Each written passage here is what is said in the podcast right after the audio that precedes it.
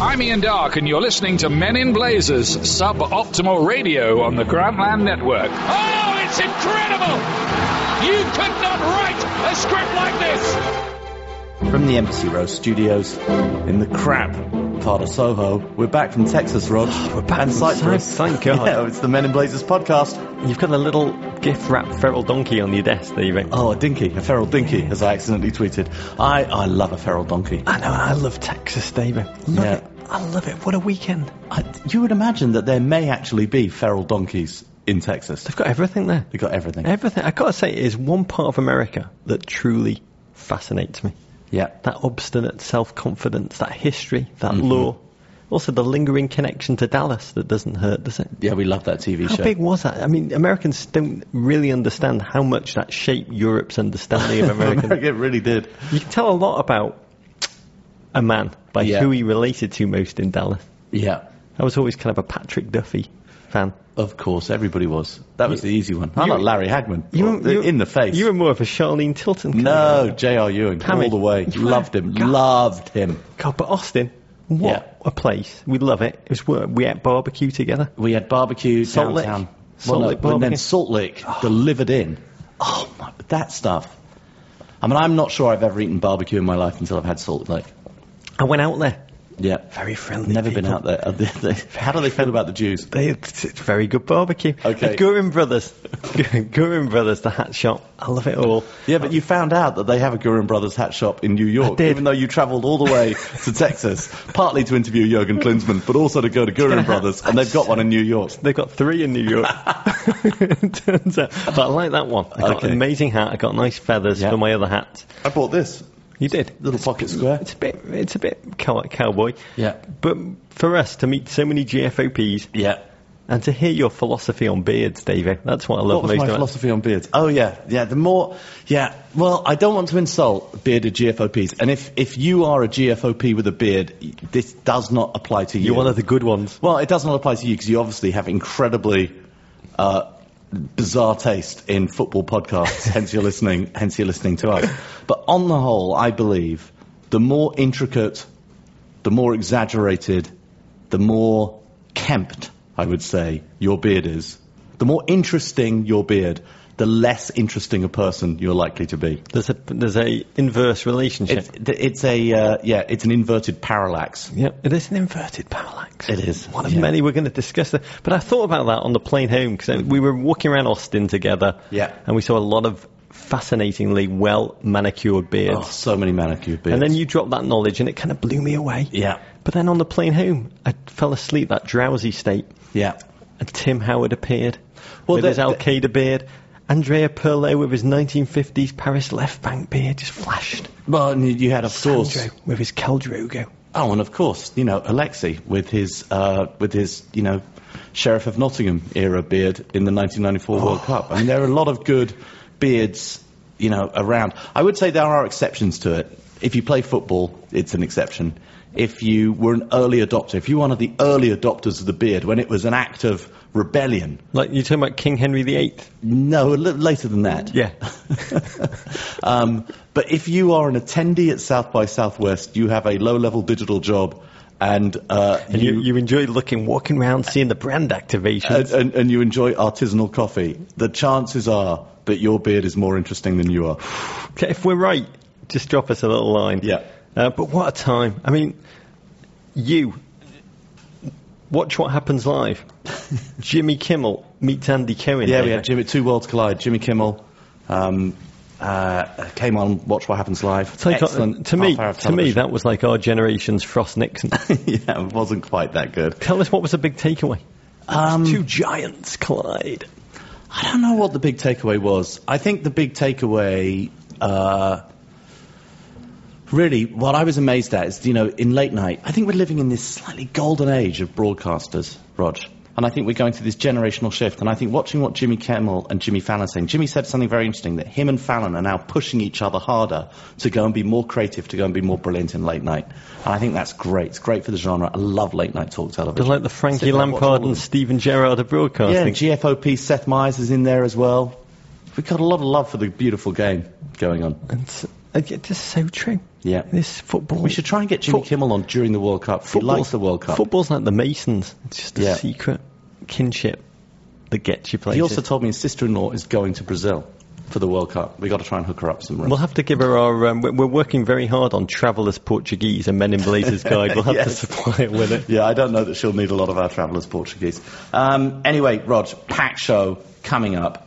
Uh, we've got to sully ourselves by feigning excitement over the FA Cup. We've got to. We've got to discuss. Your whole season is over, Rog. We've got to discuss all the latest Premier League uh, tittle tattle. Covet your Ravens. Welcome Nerd Fighter John Green back to the pod and launch a nationwide contest to find a tune worthy of being the US World Cup anthem. Wow. We got amazing prizes today. What do points mean, Rog? Oh, They mean prizes uh, ranging from the world's only Xbox One with the Men in Blazers crest customised upon it. Thank you, EA Sports. to the most limited edition T-shirt of all time. There are literally Five of them. five of them. Uh, they're crafted by our friends at Bumpy Pitch, Oh, they're beautiful. and we're going to give away two of them, right? We're going to give away. We, you have one. Yeah, I have one. yeah, Bumpy Pitch kept one. yeah. And there's two Men in Blazers Bumpy Pitch T-shirts that will go to. So wait a minute, let me go over that math again. So you and I each have one. That's two. I'm trying. I'm going to try and sell you mine though. Bumpy Pitch have one, which is three, and we're giving away two. That's Yeah. five. Wow. Very exciting. Elemental math. Um, okay, Rog, we are between 29.38 and 26.38 of the way through the season, depending on uh, depending on w- which end of the table you're looking at. Uh, Mourinho's Premier League table, which he's at the bottom, clearly, because you do not want to be on top, Don't nine points top. ahead. Um, or Man City, who are really top, having played 26 38 of their season. Uh, but this weekend's football, mainly, mainly, Rog, uh, well, it was sort of that sort of half man, half beast. Um, it was the FA Cup split FA Cup Premier League weekend. Yep. But let's pretend we care about the FA Cup, David. Yeah, well, here we go. FA First Cup's all- for losers. Well, Man City won, Wigan two. Rog, this is a team that are built, that are built for the FA Cup for the second consecutive year. European superpower, Wigan Athletic, humiliate uh, plucky little Man City in the FA Cup. Did we say quadruple? We meant treble, double, single. Oh, not in the face, Manchester City. Yeah. Really, really. Tiny little Man City humiliated by big, bad, oil-powered Wigan Athletic. Have so many Macs, Rog, so many Macs and Mooks. It seems that if you if you have a squad full of Macs and Mooks, you stand a very very good chance of doing well in the Well, FA I think, I think that's their, their almost sod tactics. Yeah, they play three at the back, but they won this one by fielding Chris McCann, Callum McManaman, James McArthur, Josh McEachran. James, McEachran, James yeah. McClean came on as a sub. We could uh, we can't verify this before going to pod, but rumours are swirling that uh, we're going to try to sign Ed McMahon, Michael McDonald, Andy MacDowell, Macklemore, Andrew McCarthy, and Matthew McConaughey in 10 years' time before the semi final. Staggeringly, none of them are actually cup tied, Dave. Yeah. But a month ago, I interviewed Vincent Kompany, and he told me that the pursuit of the quadruple could only be undone by one thing and one thing only Wigan. complacency, was what he said. Complacency, David. Wise words, as it turns out, because City, they're clearly, to me, David, they're not reading enough George Santayana. When experience is not retained, as among savages, infancy is perpetual. Those who cannot remember the past are condemned to repeat it. Wigan are the defending champions after all, David. Yeah, it's interesting. You know, since they lost that league game to Chelsea, their form has been pretty terrible. One, two, three, four, five, six. In the last seven games, they've lost three of them, drawn one, won three. They're having a sort of a mid-tabley season uh, since that loss to Chelsea. Until then, it was just ticking along very, very nicely, Rog. Yeah, it was. I mean, but before we get to City, if we're talking about City, we're really taking away from the magnitude of it all for Wigan Athletic. I mean, this is the richest team in football, Manchester City. They're built to be ruthless dream crushers, and they were tipped over at home where they've eviscerated Premier League teams for fun. By, well, I mean, what a Wigan! They're a tiny Championship side fueled by pies. Uh, I'm mostly happy. It was a beautiful thing to watch for Wigan's manager, Uwe R- Rosler, City's executioner. What a poetically beautiful day he had. He was an East German who came to City in the 90s. Do you remember him, David? Yeah, absolutely, very well. Very different city. They were relegated twice then, and he loved the club so much. I He's a hero, hero. yeah, he loved them. He named his kids after City legends Colin Bell, Tony Book. His home is littered with City memorabilia. Um, and a lot of the City supporters actually turned up wearing his throwback jersey, Rosler number 28. So, uh, I mean, magic, three at the back, confident, pushing forward, and Wigan's best player, Martin Demichelis. I mean, increasingly it seems his name is Spanish for I am the weakest link. How many games can one man lose for you in a season, David? Yeah, it's interesting. Wigan also, you know, we're having a very, we don't talk about the championship a lot, Rog, but it's a really a vintage season in the championship. So many good teams: Leicester, Burnley, Derby, QPR. Forest, Reading, Brighton and Hove Albion, Wigan sitting in eighth right now, got some games in hand, but they're not even a surefire you know, look unlikely to get one of the automatic promotion places. They're probably going to go into the playoffs. And a team this good, second year in a row to do this, to, to win the FA Cup last year, to get all the way uh, to the semis this year, and uh, you know they've got a pretty pretty good draw against Arsenal. they, Arsenal fans rejoicing, but I got to tell you, Arsenal fans do not get complacent about Wigan. This is going to be a very, very difficult team to beat in the FA Return Cup. of the Mac. Return of the Mac. That game will be at Wembley. But Demichelis, Dave, I've got to ask you about him. I'm beginning to think his body is not actually made of skin. It's just 100% Achilles heel. you, you, you, know what, you know what we say in these situations? We always say, what kind of photos does Michelis have of Pellegrini? I was trying to think about that. Why is he still playing him? And what kind of photos would Pellegrini not want out there of him? And the only conclusion I can have is there'd be ones of him smiling. I think Pel- I think Michelis has got photos of Pellegrini that actually shows him having a nice time. Pellegrini doesn't want that out there. He wants to remain absolutely morose. He was wearing a hoodie throughout this game that made Bill Belichick appear debonair. I would say on the bright side, you know, Man City, this is another distraction away from what they're really trying to win this year. Is they're trying to win the Premier League. Um, I think the Champions League is going to look a step too far. They've already got the Capital One Cuppity Cup, Cup, Cup, Cup under their belt, and they want to win the Premier League. They don't want and they've got a lot cup. of games. We've, we've already got a crap cup. They've got many. Uh, they've got several more games to play in the Premier League than anybody else. They almost didn't need the FA Cup. It looks like they'll be bounced out later today unless they have a remarkable comeback. Uh, against Barcelona, bumped out of the Champions League, and they'll be able to focus on the Premier League for the rest of the season. But you know, Pellegrini tried to pass this one off as a speed bump, David. He said, We've won one trophy. We have a lot of things to fight for until the end of the season. We have to win in Barcelona and then try to go top of the table with our three games in hand, which we will talk about. Mm-hmm. But is there something fundamentally wrong about City? It does feel like there is to me, David. Because for all of their striking riches, Kun Negredo, Nasri, Yaya Toure, if you're playing with Lescott, Clichy, and Achilles heel Demichelis at the back, you're building a palace on quicksand. And, and the thing that's fascinating is the opposite of Chelsea's approach. Mourinho may play an 87 year old up front, or a nervous Nelly, but he's got Cahill, he's got JT, and you know the team are always going to be in the game. To me, City are like the Yankees in the early aughts or the Rangers in the late 90s. They've built a team around hitting, and you know, at the end of the day, pitching wins your championships. Every team, though, Rog, every contending team has a phenomenal weakness. And every team has had a little patch when they've gone through, you know, a blue period when it hasn't really worked out. Same thing happened to Chelsea without the goal scoring. Um, with Arsenal, you know, they, you know, clammed up a little bit and they were showing some defensive frailties suddenly after being so strong at the back. You know, Liverpool, you know, we spent a long time until Liverpool went on this amazing run since the uh, you know, since the since the holiday period, we spent a lot of time like decrying Liverpool, talking about what they were lacking, talking about their lack of defence, talking about the fact that you know Coutinho was going through a sophomore slump and that, and that and that everything wasn't really gelling. So every team has had this period of weakness, and I think Man City's has come, uh, you know, during squeaky bum time when it's really sort of coming down to the big part of the end of the season.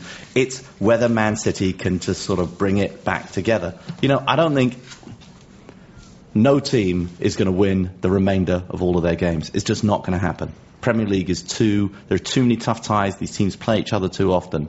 It's going to go. I, I'm going to be an octopus right now, Rog. It's going to the last day. Wheels within wheels, going to the David. last We better do a pub takeover for that if it happens. I'd love to do it. I'd love to. My Manchester-born lifelong City supporting mate Johnny Burters emailed me. He said, "Well, at least now we can concentrate on the quadruple crossed out, beating Barcelona crossed out, winning the league crossed out, settling." For a top four spot. That is a proper Manchester City lifelong approach. Champions League, as you said this afternoon. I've got to tell you, after watching Wigan, and also watching Barcelona lose to Valladolid. I'd, ra- I'd rather watch Wigan Athletic play Valladolid in the Champions League than Barca City to, this afternoon. They're good teams, David. Yep, very good teams. Uh, Rog, hate to bring this up. Arsenal 4, Everton, Nigel 1. Mesut Ozil, well, I guess we don't have to call them Nigel anymore. We can just call them Everton again, Sure, right, Rog? sure. Uh, Mesut Ozil gets his groove back.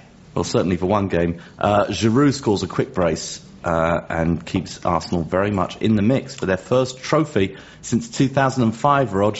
Suddenly, Arsenal fans, didn't you tweet this? It's like the FA Cup is the most important trophy and the most historic trophy there has ever been. Season's over, David. Darkness. Give me a reason. Give me a reason to keep watching football. I, I, I may just check out until the You Women's World still Cup have in a chance of getting into the Europa League, Rog. Well, we'll talk about that at the end. That's what I'm most, Davo. That is what I am most afraid You're of. not going down. Uh, I felt the gloom long before kick-off, to be truthful. Do you know when Everton last won it in Arsenal? When? 1995. You went, you may remember it. The song "One Sweet Day" by Mariah Carey and Boyz II Men was Yeah. number one. And uh, my lifelong mate, fellow long-suffering Everton supporter Jamie, called me up before the game. Sage advice right before kick-off. He called me up. He goes, "Just remember, there's always next year." And within seven minutes, a counter, a McCarthy slip, a calm rolled Ozil finish. His first goal in three months, Mesut Ozil. I think Paul Carr of ESPN pointed out his previous goal was December the 8th at home against Everton. Um, and, oh, God, not in this. He only gets out of bed for Nigel, Rog. You know, Wen- Wenger was quick to pronounce his erratic start to be back on track. Physically, he looked regenerated, he said. The truth is, Ozil, I mean, remains, and we saw this against Bayern, uh, where he ended up limping off injured. He's a terrific player, but the one thing he's being measured on, he'll never have, which is consistency. A swashbuckling game commenced, Davo. Did you watch it? Yeah, I did watch it. It was, it was thrilling that first half, but the difference was Arsenal looked like they were destined to score every time they pushed forward, and Everton seemed content to shuffle the ball around as if it was a deck of cards. And it didn't help that for large spells, Tim Howard's understudy, oh God, I can hardly mention his name, Joel Robles, he played like a goalkeeper who had large sums of money bet on Arsenal winning. Why do you think Martinez played Robles in this game and not Tim Timony Howard? I know, obviously, coming back from Cyprus, but this is a huge game. This is for Everton. It's the FA Cup and the Cup Cup Cup, but it's a huge game. This is the trophy that they could possibly win to go and win at Arsenal. Why would he not play Tim Howard in It's, this a, it's a, often a confused refrain for football fans when they see in the uh, in these cups and in big big games. They'll often play a full strength outfield of ten, and they'll play their substitute goalkeeper. Um, I think Tim had a sense he wasn't playing the week before. He knew when he was in Cyprus he wasn't going to be playing, um, and I think they do it to keep their second string goalkeeper happy, to give them a something to focus on, to give them a challenge that keeps them interested rather Yeah, than just drifting. fresh. Yeah, I mean, keep them fresh in training. And your point, you want a second string goalkeeper who's challenging your first string goalkeeper. You want to keep them. Yeah. Uh, I mean, it's your point about Everton ultimately. You say that there's. there's I think I think the problem with Everton is not that the squad. I don't think it's fatigue because they haven't played enough games for it to be fatigue, and they have rotated enough players through.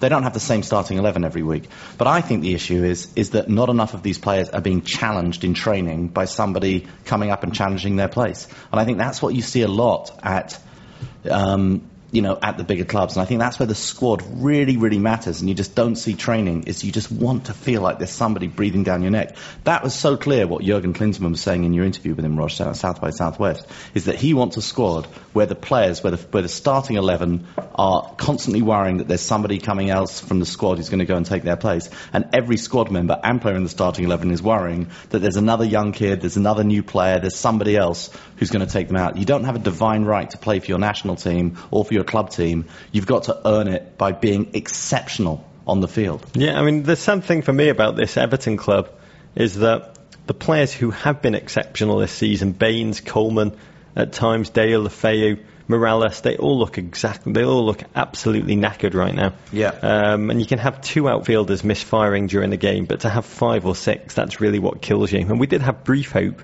And two gents who are both recovering from dips in form, Ross Barkley, charging run, a curving cross. that cross alone put him back in the frame as an England World Cup number 10 saviour. Yeah, I hope he goes. Romelu Lukaku, thank you Chelsea, thank you. But that was really all Everton could muster, and the game just ran away from us. Gareth Barry, who's played so beautifully, you were right, Davo, I was wrong on him.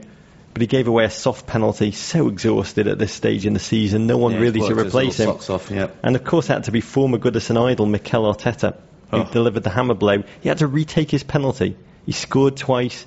He celebrated twice. Watching him, Dave, it was like as if Benedict Arnold and Aldrich Ames had a baby with beautiful, beautiful, beautiful hair. I don't like to use the verb hate, Davo. But All I say is, at Cave City U Law said, it's still a bit odd to read a British person making revolutionary raw references about Benedict Arnold. To you, Benedict is a solid bro. solid bro. Um, Rog, two things. One, uh, you're only sitting eight points behind Arsenal, and uh, even Arsenal are in second. But I think with the games in hand, Man City are going to are, are going to come and take them, obviously. And you know, it's not over for your Champions League aspirations, and Everton have got to fight to the end. Rog, never, ever, ever. Ever, ever give up. You've just got to keep on going until the end and trying to get that Champions League space. But I think the more important thing, Rog, is that I think Everton are in a better position. This was a different. You've said it's a different.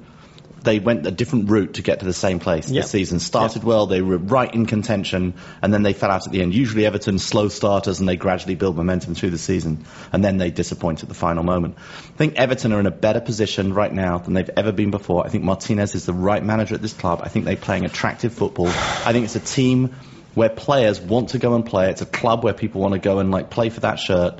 And I think some of these loan transfers will become permanent. I don't think it's going to be Lukaku, but I think they're going to make some of these loan transfers permanent. It might be Gareth Barry. But it's a, um, but I think it's a place that players are going to continue on to be. I think it's a place where teams are continuing to loan people. And Everton get into the Champions League, which I believe they will in the next two to three years. They'll be in the Champions League. It can transform that club. Well, Davo, you, I almost wish, sometimes, I wish that you supported a club, a team, who I could actually not like as much.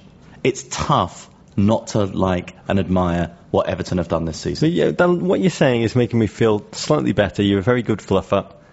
so saying not in the face to Arsenal is the most humiliating kind of not in the face. I think the scoreline flattered Arsenal a little bit. Um, but what pains me the most, Davo, is we have, when I look back on this season, we've had emotional highs. We've had exquisite team play. We've had wonder goals.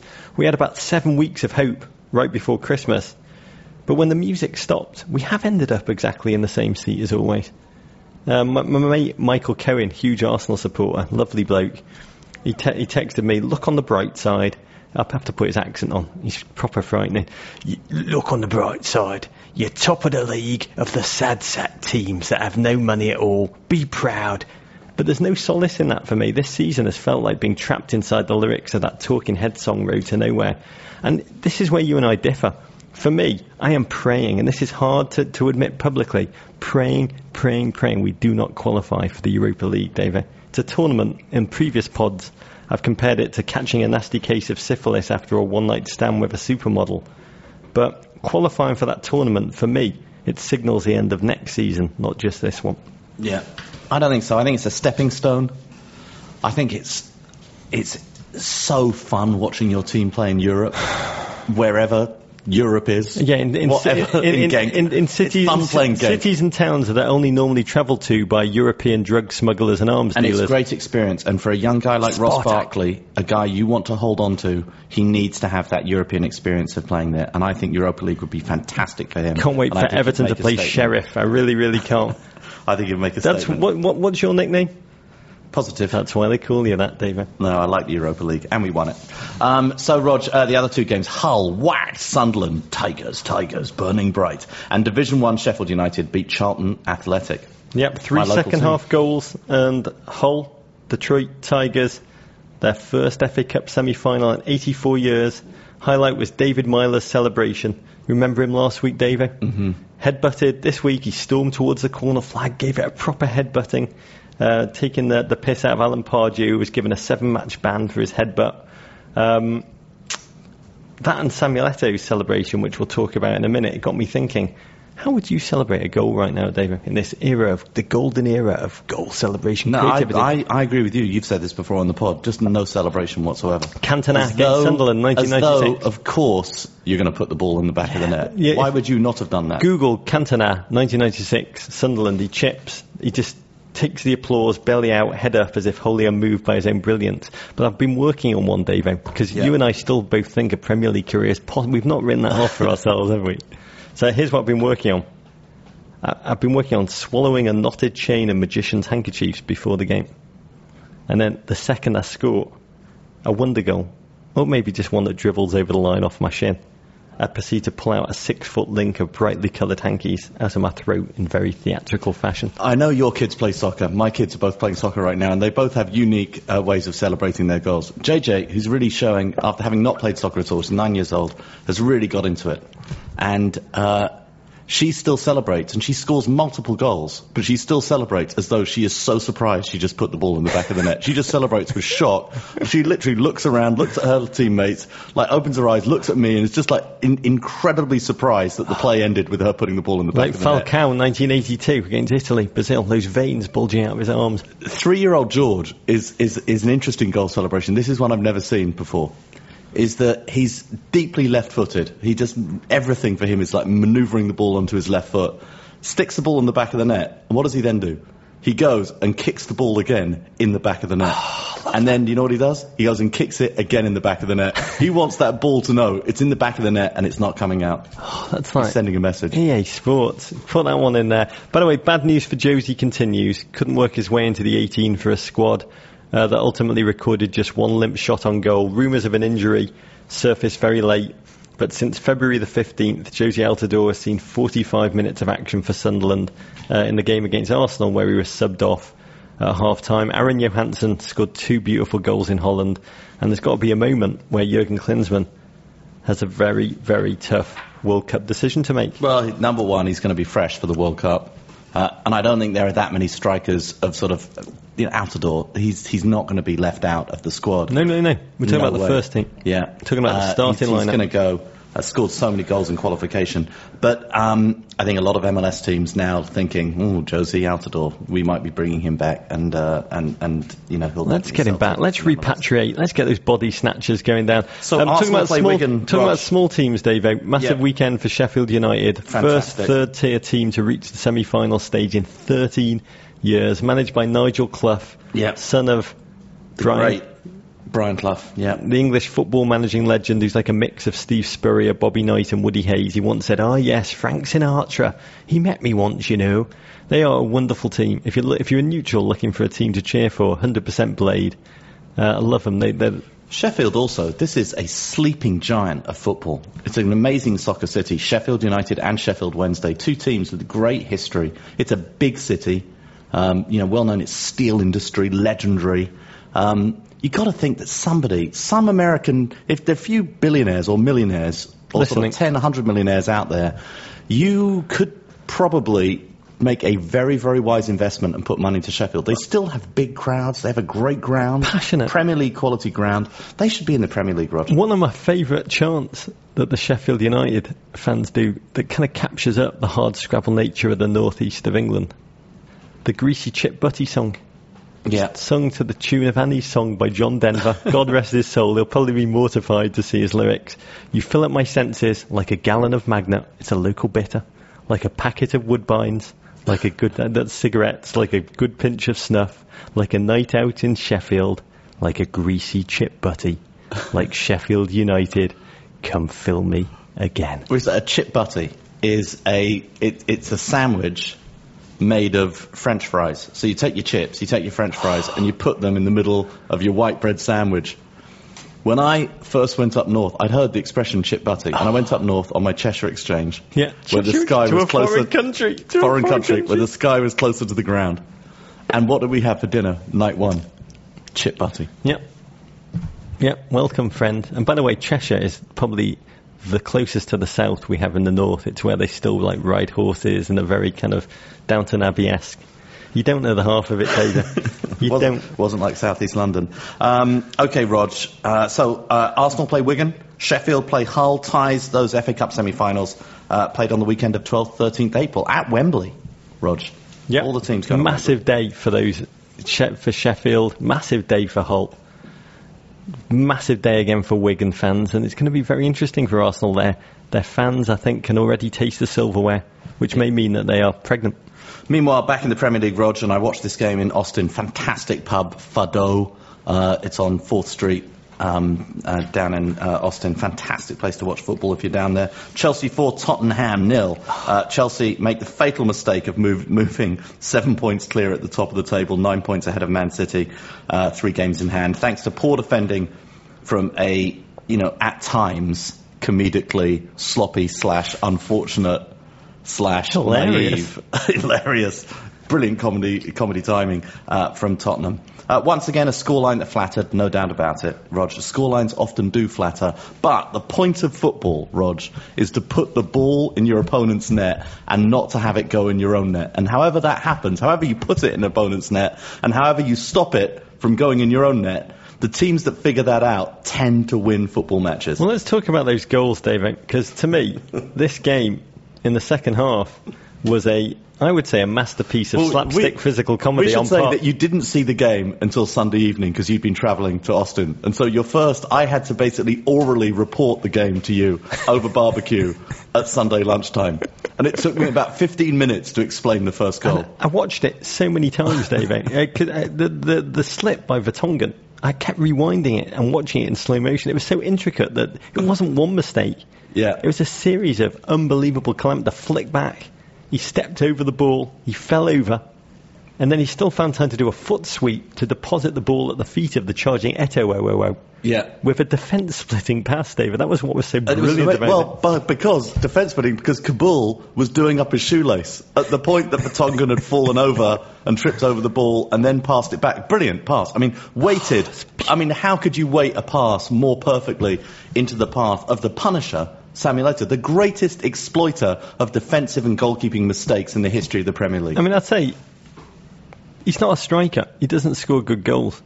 He is the Punisher, Samuel Eto'o. He's a vigilante who employs murder, kidnapping, extortion, coercion, threats of violence in his one-man. He's a seeker. One like man war on defensive He's going for the golden sniffle He's like, he's like. Matt Damon, Ben Affleck in Dogma, fallen angel who wants to punish people to get back into heaven.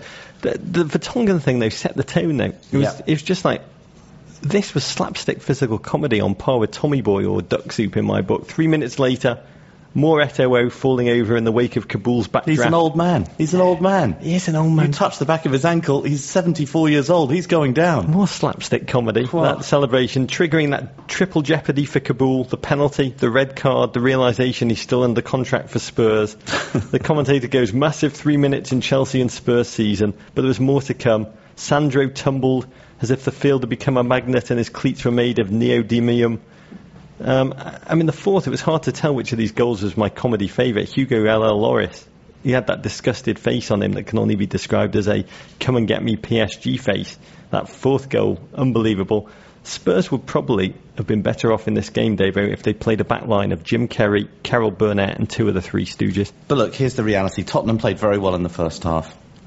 But the reality, the game was lost at the end of the first half. If you go to Stamford Bridge and you have that level of possession, and frankly, it was possession that was not very threatening, but it was possession.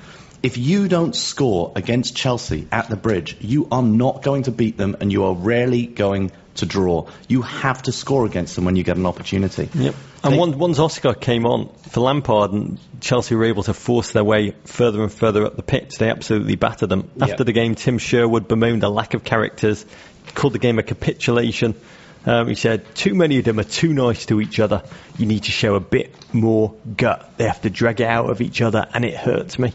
I did enjoy. Did you see Mourinho's handshake with Tim Sherwood? Yeah, well, he had his hands in his pockets. I don't know why Mourinho was leaving early. It seemed a little confusing. br- he's brilliant. Well, he knows the cameras are on him. He is. Um, it was a sneaky early handshake, a perplexed Tim Sherwood. I mean, he, Mourinho slipped his hand into Sherwood's with a mix of derision and contempt. I've watched it many times. Sherwood had no idea what it was. He had the astonished look of a man who suddenly felt a ferret nibbling on his palm in a darkened room. It made for great television. But Mourinho, Davo, he's a master for me of appreciating the telegenic. And we've got to get to it. After the game, he said, I would like to be in their City's position. They have their destiny in their hands. Yes, Jose, I believe that about as much as if Charlie Rose suddenly exclaimed, It sucks to be me. It would be better if they were bottom of the league, having got zero points from their first uh, seven games, Rog, and then have all of those games in hand, win all of them, and go and, and, and go and be top right now. It's a um, yeah, it's confusing. Look, I think what he's protecting against is and it's always Mourinho. He draws the attention on himself to take the pressure off his own players. And of course, I was assaulted by tweets right after the game, which is like, oh, Davo, if Chelsea don't win it now, it's going to be the worst collapse in the history of the Premier League. It's, it's not. Chelsea could, could win all of their games and not win the Premier League if Man City win all of their games. Both scenarios, by the way, uh, seem unlikely to me. Um, but I think it would be fair enough that a reasonable Mourinho would say, look, we're in a great position. I'm very, very happy to be top. Games in hand means a lot. But look, the reality is, is that we can't take it too much for granted because Man City have these games in hand, and if they win them, uh, they'll be top of the league. Yeah, but, but he's it's- not. that's comedic, not the way he's going to. That's not the way he's ever going to answer And it's not just him. He's got all of his players as if it's a political campaign or message. John Terry, Manchester City are the stronger side. Demba Ba, we don't have our destiny in our own hands. Oh my God, big mistake. Chelsea are exactly where they don't want to be, Davo. Top this late in the season. Yeah, what John Terry should be saying is why on earth is Roy Hodgson going to take Steven Caulker to the World Cup instead of me? Look at the running. You don't want me to answer that question, David. You Well, really you're going to say because Steven Caulker Look at it. The goals. running. Chelsea. Seven, No other nation in the world would not be taking John Terry to the World Cup. Just that we're going to be the laughing stock of the world. Games in the run-in against teams currently in the bottom half of the Premier League. Chelsea, 7 out of 9 of theirs. Liverpool, 4 out of 10 of theirs. Arsenal, 4 out of 10. Manchester City, 6 out of 12. I just admire Jose Mourinho for keeping a straight face while trying to make the case that a bird in the bush is worth two in the hand. We're a very little horse, Rog. We're smaller than a feral donkey. You know, by the way, I, I did some research on feral donkeys in Cyprus. Yeah. There's a horse called a falabella. It's eight hands, 78 centimetres tall. Mm-hmm. They're so tiny they can be trained to be guide dogs. And they're so rare they cost $6,000 each. I think that's the little horse he was referring to. Frank Sinatra, Wayne Newton, Nelson Rockefeller, and Arga Carnell collected them, Dave. Chelsea are a falabella. Talking about what teams are, we did some research also. We found out what Hotspur was on our Sirius show, David. Well, it was named after Sir Harry Hotspur, right? Rog? So, yep, his real name was Sir Henry Percy, but he was very angry and they called him Hotspur. He was a 14th century peer. He uh, reputedly owned all the area around which Tottenham play in. Listen to this life, David. Mm-hmm. Knighted age 12, yeah. fought in the siege of Berwick, age 14. Too early. Can you imagine fighting in a war, age 14? Well, he was a knight. He, he and his family helped take down King Richard II, replaced him with Henry IV, but then his family fell on the dark side. Yeah. over payments for uh, the defending the Scottish border. You've got to pay to defend Yeah. the, Well, the Scottish border doesn't mistake. defend itself. Rookie mistake. Um, and he, after he was killed in the Battle of Shrewsbury, Yeah. he was beheaded, Yeah. caught. He was age 37 in 1403. Beheaded, Yeah. quartered, displayed across the country. Yeah. Four pieces of his head were sent to London, Yeah. Newcastle. It's quite a world tour. This Bristol Yeah. and Chester, and his head stayed on a pole at York's Gate until his body was sent back to his widow. That is a life, David. Wow. I always thought I wanted to die in my sleep, but I'm going to I'm going to change that. That would be hung, drawn, and quartered. that is how I'd like to die, David. Yeah. Hard work.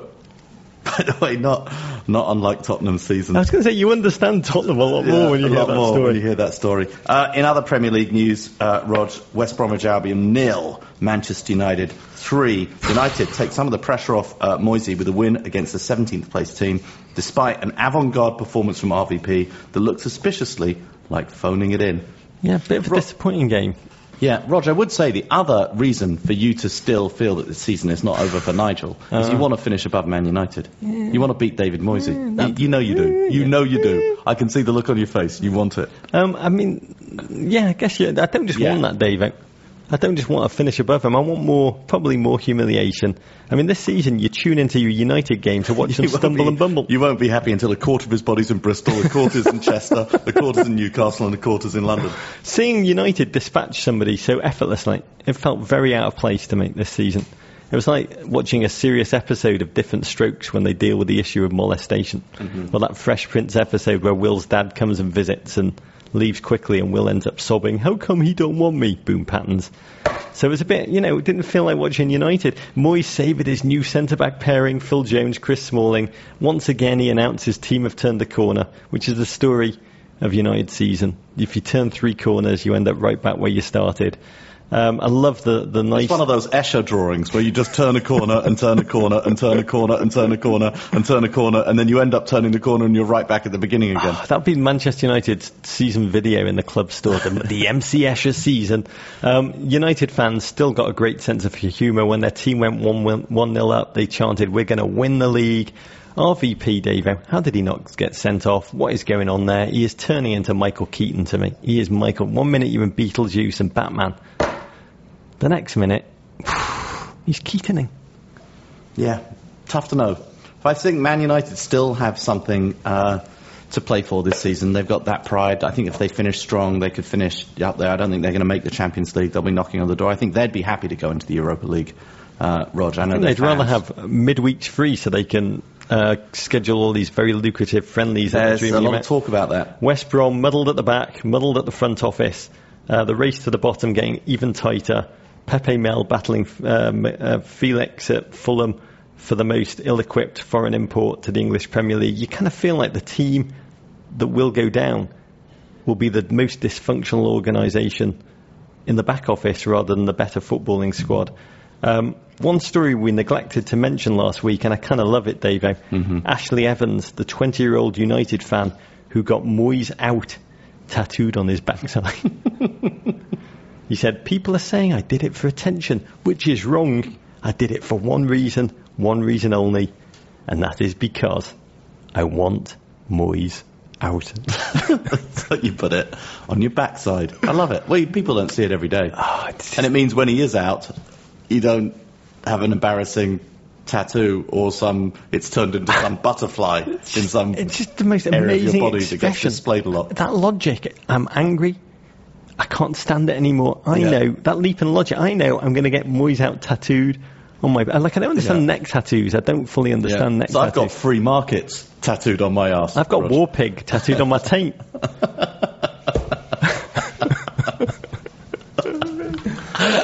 That's hilarious. You know what? I'd um, love to get. I'd love to get um, WWDD tattooed on. What would Davo do? What would Davo do? on your knuckles. Yeah. Right on your knuckles. No, very good. Uh, our guest today, Rog, he's the author of four novels, four of them, including the number one New York Times bestseller, The Fault in Our Stars. Unbelievable. We love that book. We love it. Which Time magazine named the best novel of 2012. He's better also, than that. It's better than that, David. He's also the co-creator with his brother Hank of the popular YouTube channels Vlogbrothers and Crash Course, which have been viewed more than 400 million times. He's an obsessive FIFA player, inventing his own team, the Swindon Town Smoodley Boopers, but in real life, he's a fan of an even more bonkers club, Liverpool FC. As such, we're betting he can barely breathe nor sleep right now. Welcome back to the pod, Mr. John Green. How's it going, guys? Good to talk to you. Oh, John Green, since you came on the pod a couple of months ago, I have seen your book everywhere. It's like it's like a Cher song in Cyprus. It's just va- uh, Cher is vaguely audible all over that island. Your book, everywhere I turn, every airport I go into, you are omnipresent. It's nice to know that I'm so well represented in Cyprus, yeah, but I, am wondering are there more copies of The Fault in Our Stars or more feral goats?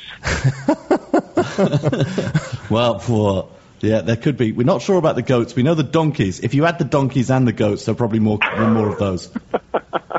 we are elated to have you back because since you came on the pod, Liverpool's form. Liverpool's form. You, you last tweeted. You got a terrific Twitter handle where you just deal with sp- sports. What? Which one is it? It's, it's called uh, Sports with John. You, your last tweet was 3 0, Stevie G penalty. Southampton played great. Oh, you're very valiant and lovely there, John. Um, tough result for them. Oh, stop being so nice. Liverpool are second with 10 to play. I am starting to dream. John Green, what are you dreaming? Can you tell us the content and what does it feel like when you wake up? I told my wife the other day that if uh, if we beat United away, I will start to dream, and she said, "You've been saying that you're going to start to dream if you win one more game for eight games." Um, no, I'm I'm I am starting to dream that uh, Steven Gerrard will not end his career without uh, a Premier League title. You, are you dreaming of just like hanging out at a beautiful swimming pool? It's one of those infinity pools. that the sea is beautiful there. Martin Skrtel's bringing you a cocktail. Would you like one, sir? Jon Flanagan's on the on a lounge. Describe the content of this dream. What exactly are you thinking of? You're not thinking top four, are you, John? You're thinking, no, let's go all the way. I'm imagining the face on uh, the, the look on our captain's face when he when he raises the Premier League trophy, and I can't stop imagining it. I know that it's I know that it's a bad thing to imagine. Like I know that that that, that Davo doesn't go to sleep at night worried about Liverpool. I, I know that it's a long shot. I know we're talking maybe two to five percent chance, but oh, wouldn't that be something? Uh, do I, I? I think I do go to bed at night a little worried about Liverpool. You know, Are you look at their I mean, you're much more you're much more worried about City, aren't you? Realistically. Do you know what? I am probably at this stage equally worried about uh, about both teams. I mean, look, the reality of Liverpool, as you well know, it's the fixtures. Man United away. This is a big game for them coming up this Yeah. weekend. Huge. But still to come: Tottenham at home, uh, Man City at home, Chelsea at home. Final day of the Yeah. season: Newcastle at home. Tough away visit, I would say, probably to West Ham. Um, you know, one of their tougher games. Norwich, who are a little bit ascendant, although oh, don't like those green and yellow Yeah. fixtures late in the season. In spring, it gets a little Eastery for me. I don't enjoy it.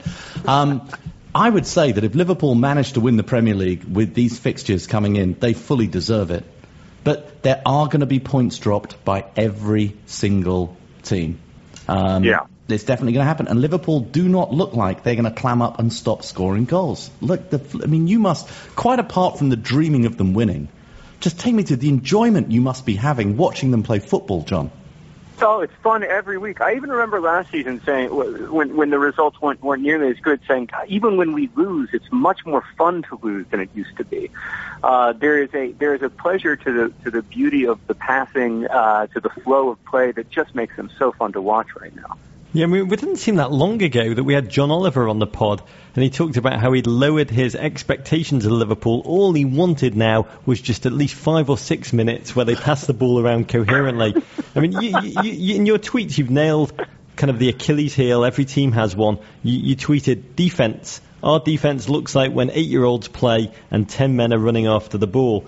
But we've got to talk about Luis Suarez. I'm eager to hear. You're a man of value, John. Your writing is beautiful. You deal with deep ethical issues. He's been doing. He's, they've been leaking him out because if Luis Suarez didn't have all the baggage, Luis Suarez would be up there right now with Messi, with Ronaldo. But because there's all the baggage, his PR team are leaking him out for a series of interviews. One in France. Uh, they, they're doing one in uh, England. They're going to do one in America. They want to try and recuperate his image. And he said in the in the French interview, he said, "I think I'm more an angel than a demon. It's very difficult to have this image. I try to avoid interviews because I am shy." John Green, Luis Suarez, nerd fighter or not nerd fighter? Oh, that's difficult. I mean, I would say I would say deep down nerd fighter, and I think he's shown it this year that he is capable of, you know, being a very generous player. I think he's always actually been a pretty generous teammate, but that he's capable of being, uh, you know, the the, the good.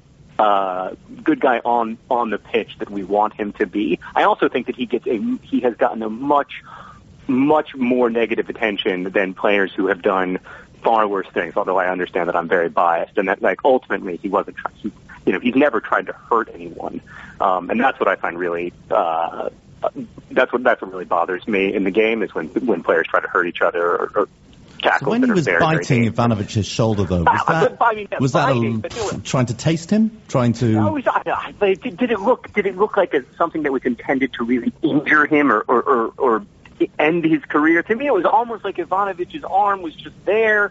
He was, uh, you know, half in his mouth You already. know, there is a biter in every classroom. In every third grade classroom, there's a biter.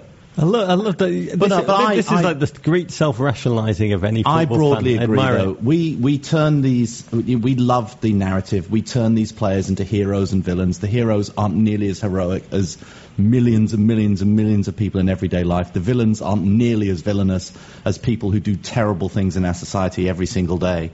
And um, and but it's just the narrative that we love. Uh, and so Yeah, we turn these people into that. He's just a viciously competitive human being, and on the field of play, he sometimes loses control. There was a great Yeah, interview. although he, Go- he hasn't lost control this year. Not uh, he hasn't even once. And I I agree with you about I agree with you about about villainy and heroes. It, it's like professional wrestling almost. Like we have to create these these stories of who's who is great. You know, England's brave John Terry. Uh, we have to make these That's stories. hardly the narrative on him anymore. I love it. Thanks you, thank you for taking me back to that era. You know, th- th- it's so it's so true. I mean, the uh, there was a four four two interviewed Suarez, um, and they asked him. I mean, just hilarious questions. They asked him if you and Daniel Sturridge had to join the army, the the SAS. It's the equivalent, like Dave. Is it they like the Green Berets, the SAS in America? Yeah. They say who'd be a better SAS soldier, you or Daniel Sturridge? And um, Suarez thought about it. He said, I would be, which I found absolutely hilarious for a man who gets a mild touch on the football field and then falls over in agony. He's one, to me, he's one of the last people I, I'd want to be in a foxhole with. He'd probably use you as a human shield. Um, but i got to ask you about another gentleman. I'd love your take on him. How are you feeling about Brendan Rodgers right now? What do you want to talk about heroes and villains? Uh, I think that Brendan Rodgers should actually and literally be sainted. Uh, I think that I think that he is a saint. I think that he is a living saint, and I think that he should be admired as such. And I think that our prayers should go through him. Um, no, I yeah, I love I love Brendan Rodgers. I love I. I love the way that um, that his teams play football, uh, and that was true before he was the manager of Liverpool too. But I just, it just makes it so fun to spend those two hours a week uh, with your club when uh, it's just great. I yeah, I'm a huge fan. The new teeth, the new hair, the new girlfriend, fans. Uh, yeah, I mean, I'm. I'm it's all saintly. Still a saint. You don't question his ways, David. I think the other thing for, for me, the other reason why I think a lot of uh, football fans, certainly English football fans, enjoying what's going on at Liverpool is this is the backbone of the England squad, Rog. It's actually my feeling that England are going to be better than most of us have feared leading into this World Cup. Henderson, a player who I'm sure you wasn't the uh, even on your uh, the first name you wanted uh, to hear starting in the lineup at the beginning of the season. The performance that Brendan Rodgers got out of Henderson has been amazing. Gerrard, Sterling, the development of this young, brilliant, brilliant player. Flanagan. Flanagan, Sturridge, Flanagan's mole, a fantastic player, and uh, and Daniel Sturridge. Not to say Glenn Johnson rampaging down the right or the left. Al Luke Partin, uh, a great GFOP, uh, tweeted a question for you. How many LFC jerseys do you own? Whose names are on the back? I guess we're getting to the. Who is your favourite favourite when you watch on a week to week basis? Oh, I mean, with Gerrard, I grew up. You know, I mean, I, he's the same age as I am almost, and so I've I've been watching him for a long time. So definitely Stevie G is my favorite player. Um, but I have a signed Steven Gerrard jersey that I got from um, from my publisher uh, in the UK when my book came out there. Uh, but I probably have mm, eight, I guess, eight or nine jerseys going back to like the maybe 2003. Okay, what are they? Whose names are on the back? Oh, I mean, almost exclusively Steven Gerrard. I have a couple. I have a couple with with my own name on the back because my mom doesn't have a great understanding of football, and she th- she she still kind of thinks that maybe like maybe I'm going to play, like maybe they're going to pick me up in a pinch. so uh, when my mom gets me Christmas presents, they're all, they always have my name on the back. I, I would have put you down as a Kolo Touré kind of guy, the Robert Baratheon of the English Premier League. I would have thought you'd have him on. We, let's talk about this game. Big game, massive game. Back in September, Liverpool beat United 1 0. Daniel Sturridge scored way too early, but Liverpool held on. Oh, way too early. I mean, it was hailed as a shock at the time. But now, I, mean, I was looking at the Manchester Evening News. They just published a 10 reasons United can beat Liverpool, which is shocking. I mean, how the worm has turned. The, the article begins What's unusual about Sunday is United are trying to put a spoke in Liverpool's title aspirations rather than the other way round. How are you feeling about Sunday? I, you know, I think that we keep forgetting how good Manchester United are this year just because they're so much worse than they have been in the past. Uh, this is not like playing Aston Villa, no offense to Villa fans. Like, this is a good club. This is not a mid-table club. This is a team that's going to be playing, you know, in the Ukraine and Poland next year because they're going to finish sixth or seventh. Um, it gives me great pleasure to say that. How how are you how are you feeling about the game? Can we get? A, I mean, you were you your medium is fiction. You can create storylines. Talk to us about the storyline of this game as you see it. I feel a little. I feel a little nervous. I think. Um, I think. I think.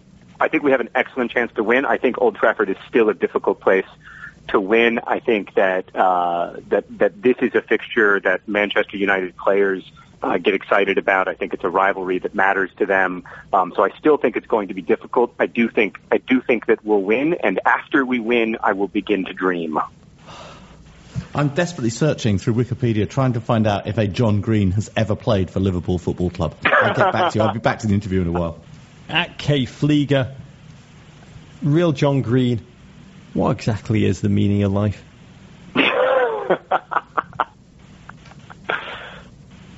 Here's what I love about football. I know that it doesn't mean anything. I know that it doesn't have any inherent meaning, right? Uh, I know that the results don't matter, that the universe will go on, that, that, uh, you know, Wait a people minute, you've will got to slow down here for me because I'm not following. I know that people will live and die as they always have. Uh, and I know that, that we bring meaning to football. But that's why it's so meaningful to me. And that's why it is kind of at the center of the, what I believe is the meaning of life. Like, we choose what we care about. We choose what to pay attention to. Like, we have this extraordinary capability as humans to make that choice. And, uh, I am not embarrassed to choose football because for me it has all of the best and the worst of it, of us in it. Um, and that's that, and, and for me it's like a, a way into thinking about that stuff in addition to, you know, being really fun way to spend a Saturday. So that's, uh, so, so the meaning of life to me is, is to make that choice as wisely as you can. And in my case at least, like that does involve football. What is your favourite moment so far in Liverpool's season, 2013-2014? This season? Yeah. first game, Simon Mignolet, first, uh, you know, first game as a Liverpool player, makes that penalty save, and uh, in the in, in the dying minutes of the game, and I think to myself, this year is actually going to be different. This is going to be different, and it has been. Got to ask you, the moments on the pitch and your dreams. Do the moments on the pitch feel better than your dreams, or do or your dreams of the future feel better than the the games you've been watching? Oh, isn't that a great question? I. I mean, I'd be interested to know you guys, how you guys feel about that. I, you know, there are moments, very few of them in in in sports. I think when the moment lives up to your dream. I think City supporters, when Aguero scores that goal, they they win the league in the most dramatic fashion possible. Istanbul for us. Um, you know, that is a moment that absolutely lived up. I mean, it exceeded my dreams. Um, but there is such a pleasure in dreaming, isn't there? I mean, that's that's the great gift of Liverpool this season. They've allowed me they've allowed me to to at least imagine it. Wouldn't Yeah. know, John. I only have nightmares, to be honest. It's amazing. You couldn't have dreamt the Istanbul Champions League victory and the man No. of that victory. You couldn't have dreamt it. If, if you'd had the dream, you'd have been like, dreams are ridiculous. Because it was better than so a dream. true. That's so amazing. true. That's what sport can deliver. God, I love sport. I get out of bed for sport and football, Roger. I love it in the face. I love John Green. He's kind of. Uh, I'm not sure I'm going to have to listen back to this interview. I feel like he's undermined my theology because football does have meaning and it is more important. don't, I didn't understand any of that. He's Other than undermined- that, he's I kind love of- having John of- Green. He's kind of hinted we're, we're worshipping the false gods, the Yeah. old gods, not the new. But The next thing he's going to suggest is when they show pictures in the paper of Yeah. footballers driving their cars and they only show one side of the car Yeah. to illustrate how lonely and alone and depressed they are. That that might not actually be true. There might be somebody else sitting in the car with them and they're going off for a really nice lunch or they're going shopping or they're going to see a film or going to do something really fun. If suddenly I can't have that they are desperately lonely, sad, terrible, terrible people, I don't know how I'm going to live my life, Rog. I John- need that narrative. John, we're going to have you back on when slash if your dreams come true. well, thank you guys. It's always a pleasure to talk to him. Such a huge fan of the pod, so thanks. Oh, thanks, John Green. Ah, what a man. What a Rog. bloke, David. Yeah, dreaming, daring to dream. Yeah, does he sound like the kind of guy that would get Moyes out tattooed on his buttocks? Maybe. You never know. You never know. Okay, Rog, Ravens from Karen Murphy in Peoria, Illinois. That's very good, you know, how it plays in Peoria. If our pod is playing in Peoria, phew, we, this thing could actually work, Rog. I know I'm sometimes, the only thing I'm sometimes negative about is the future of Men in Blazers. You tend to think, we're going, we're going all the way. And I tend, it's actually the place where you are overwhelmingly positive is about Men in Blazers and the US men's national team. And those are the one things that sometimes I struggle to be as positive about. Passion. I know. There's no, you cannot underestimate passion. Okay, from Karen Murphy in Peoria, Illinois. Dear Davo and Rogerio, so much money rides on the Premier League, but so many games seem to be decided by the triple jeopardy of a penalty, goal, red card, ten men. Wait a minute, is that one, two, that's four, that's quadruple jeopardy. I understand the need to ward off last gasp crude fouls in the box, but isn't there a fairer way to do this? What a good question. Let's just first of all say that every team has suffered from it. And when your team goes through it, you feel desperate inequity. But you should remember that when another team you're playing against suffers from it as well. That, so you're saying nonsense to that? I'm saying that every team feels that this shouldn't be allowed at the point that their own team suffers from this. But other times, not. I mean, the reason this was brought in is because it was seen that a foul in which you, you know, uh, deny a clear goal scoring opportunity. Or just a goalkeeper would just start to decapitate strikers when they're the Or box? defenders for hacking people down on the way to the area was just a level of cynicism, and we saw those fouls happen a lot. And then, you know, outside the area, somebody running clear on goal, hacked to bits, and it's a free kick, um, or a yellow cardable offence, not a red card offence. It was just seen as being, it was seen as being, you know, wrong, and that's why this came in. And I think now there's a feeling like, oh my God, these are quite slight fouls. Um, you know, I think the and multi punishments. yeah, I think and multi punishments, which sort of uh, make it very difficult. you could have a sin bin, David, where the player just has to go off for 10 minutes. Still have that kind of the punitive nature of the thing, give the See, I, penalty. I don't think this is so much about what the penalty is. I think the problem is, is that too often this is an individual referee at real-time game speed, sometimes aided by a linesman, most often not, making these decisions which are often marginal. And I think if there were the benefit of review, I think first of all we've got to figure out in football generally, are we getting these massive calls right? And I don't think there's enough trust in referees, especially in the era of slow motion, where television viewers actually have a massive advantage over the referees. Surely, in our game, the, fish, the, the, uh, the officials should have an advantage over the spectators. I don't understand why it's, the, why it's balanced the way that it is. I think if we had more confidence in the decisions, we would have less problems with the penalty. And another way of doing it would to be allow the opposition's trainer, instead of give, sending the guy off, the defender, Yeah. the opposition's trainer should be allowed to run on, take a leaf out of Nathaniel Hawthorne's book, and just in front of the crowd and the television audience, just tattoo a scarlet letter Yeah. on their forehead. I think that would stamp out the uh, professional fouls. By the way, yesterday in the Champions League, we saw a dive from Robben, which far exceeded anything I've seen in the Premier League this season. Just appalling, appalling stuff. A dive in the penalty area. Tattoo him. He should have like a Russian prison tattoo. Diver, Yeah. diver, foolish fouler, flopper, diver. Yeah, put on his forehead. right Stamp it out. That would stamp it. All this stuff about it should be retroactive, banning, or, or fa- stupid. Yeah. Just tattoo them on the forehead. You'll stamp out that behaviour in a second. Uh, Raven number two from Burgess McClinchy. What a name. You should be playing in midfield for Wigan in Dallas, Texas. Dear Rog and Positive, I'm a worried man. Mexico already have their World Cup single out. The team sing, sing with Mexican Spinal Tap equivalent, Moderatto, Voy a ganar, I'll win. The single is already out. The American radio airwaves are barren of a US equivalent. Can you fix this so that the United States can prove itself as a proper football nation? What a question, David. You know I loves me. Oh, you love a World Cup Yeah, single. I think they soccer and song. We've talked about this. They go hand in hand like kid and plate. And long before the Super Bowl shuffle, um, there were soccer teams around the world making the act of recording a crude yet catchy single, a sporting tradition. We do need one in America, David. I have a huge collection of football vinyl, huge collection. And my favourites include Rod Stewart and the Scottish World Cup squad, Ole Ola, 1978. This time we'll get it right. Oh, do you remember that? 1982, Davey. What was the chorus? England This World Cup song. more than any other time, this time. We're gonna find, Find a way. Find a way to get away this time. We drew every match nil-nil. And we went out in the opening round. I was, that was the moment in 1980 I fell out of, I realised what the truth was about the England football team. 1994, the German World Cup team far away in America, which they sang with the village people. Watch that video on YouTube, you will see a very Classic different. Jurgen Klinsey. Um, a New Order, World in Motion, 1990 World Cup, drug, Best, best World Cup song ever. ever, drug loaded, double entendres. They kept making John Barnes rap about getting down to the line. You got to get down to the line. So I think we should have a competition. I smell a competition coming on, David. Yeah, it's coming on. So uh, what we want to do is get our GFOPs to compose a World Cup song for our US soccer team.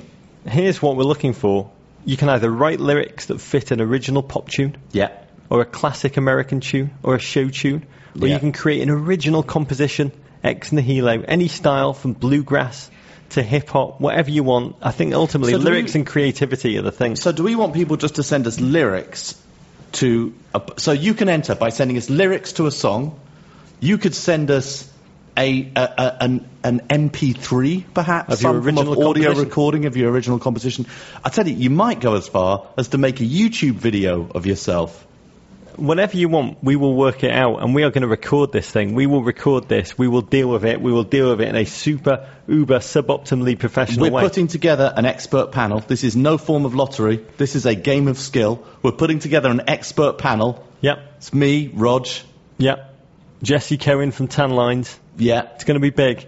And we're gonna we're basically gonna decide which is the best of these songs. You Yeah. know, I'm gonna I'm, I'm gonna rope in my mate Adam Anders, does all of the music on Glee. We're gonna have him basically figure this out as well. This is scientific, so it's still suboptimal, but very scientific, and we're going to have some prizes, David. Some Oh, beautiful, what a points mean, prize- What mean do points prizes, mean? Points They mean mean prizes. Uh, it's uh, it's gonna be one of the bumpy pitch uh, t-shirts. Yeah, we should say a quick word about those beauties.